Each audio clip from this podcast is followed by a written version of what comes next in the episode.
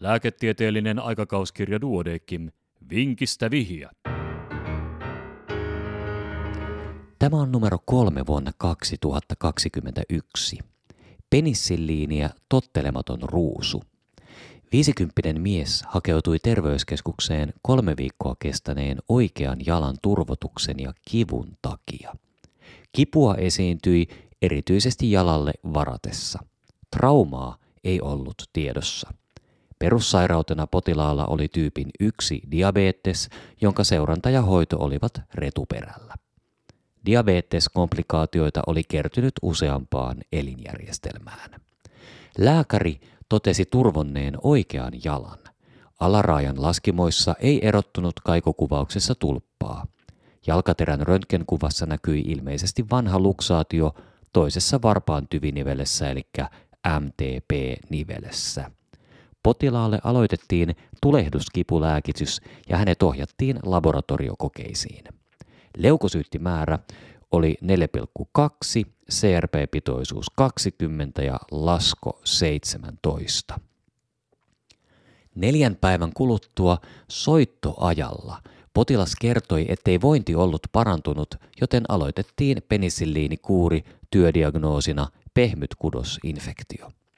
Kolme vuorokautta mikrobilääkityksen aloittamisen jälkeen CRP-pitoisuus oli kuitenkin suurentunut lukemaan 80, joten potilas lähetettiin sisätautipäivystykseen suonen sisäisen mikrobilääkityksen aloituksen harkintaan.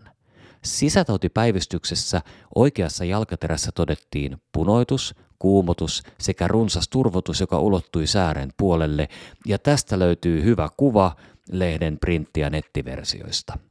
Jalassa ei ollut haavoja eikä jalkaterä ollut käsittelyarka. Katkaistun lastaimen pistoa potilas ei kummassakaan jalkapöydässä tuntenut. Muuten status oli normaali. Verenpaine oli 164 kautta 91, syke 83 ja lämpö 37,8 celsiusastetta. Leukosyyttimäärä oli 3,5 ja CRP-pitoisuus 75. Miksi mikrobilääkehoito ei auttanut tulehdukseen? Ja ratkaisu seuraa hetken kuluttua.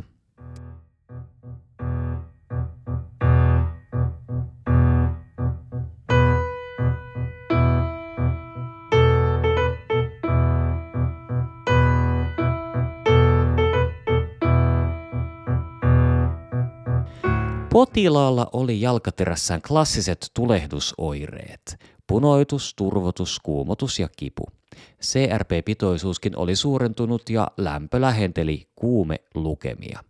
Oirekuva oli kuitenkin kestänyt jo kuukauden, mikä ei sopinut bakteerin aiheuttamaan pehmytkudosinfektioon. Ärhäköistä oireista huolimatta potilaan jalkaterä oli vain lievästi kivulias, eli hänellä oli sensorinen neuropatia, joka oli kehittynyt tyypin 1 diabeteksen komplikaationa. Jalkaterän röntgenkuvaus uusittiin päivystyksessä ja löydös tuki kliinistä diagnoosia Charcon jalasta ja tästäkin löytyy kuva. Myös magneettikuvissa todettiin Charcon jalkaan sopivaa runsasta luuturvotusta jalkaterän luissa. CRP-pitoisuus korjaantui immobilisaatiolla ilman mikrobilääkitystä. Charcon neuroosteoartropatia on jalkaterän tai nilkan steriili tulehdus, jota ilmenee perifeerisestä neuropatiasta kärsivillä diabetikoilla. Kliinisiä oireita ovat tulehduksen aiheuttama turvotus, punoitus ja kuumotus sekä joskus myös lievä tai kohtalainen kipu. Diagnoosi perustuu kliiniseen kuvaan ja kuvantamislöydöksiin – Taudin alkuvaiheessa magneettikuvaus on paras diagnoosin varmistava kuvantamistutkimus. Varhainen kliininen epäily on hoidon onnistumisen edellytys. Hoito koostuu levosta, immobilisaatiosta ja varauskiellosta. Nämä toteutetaan kipsin ja kyynärsauvojen avulla, kunnes tulehdus on sammunut. Tauti on alidiagnosoitu ja diagnoosin viivästyminen voi johtaa luiden ja nivelten tuhoutumiseen, virheasentoon ja alttiuteen haavaumille. Neuropatiasta kärsivän diabetikon punoittavaa, kuumottavaa ja turvonnutta jalkaa arvioidaessa taudin määrityksessä on aina muistettava Charcon jalka. Terveyskeskuslääkäri olikin Charcon jalan maininnut mahdollisena erotusdiagnoosina, mutta hylännyt vaihtoehdon nähtyään normaalin jalkaterän röntgenkuvan. Kuva löytyy siis lehdestä ja netistä. Vaikka jalkaterän röntgenkuvassa voi edenneen taudin yhteydessä näkyä muutoksia, normaali kuva ei sulje pois taudin varhaisen vaiheen mahdollisuutta. Charcon jalassa CRP-pitoisuus pysyy usein normaalina tai suurenee vain vähän, mutta akuutissa vaiheessa voi suurentua merkittävästikin, mikä hankaloittaa tilan erottamista bakteeritulehduksesta.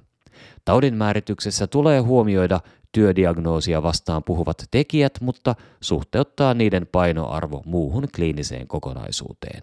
Ja tämän kertaisen vinkin oli kirjoittanut Iivo Hetemäki Hämeenlinnasta.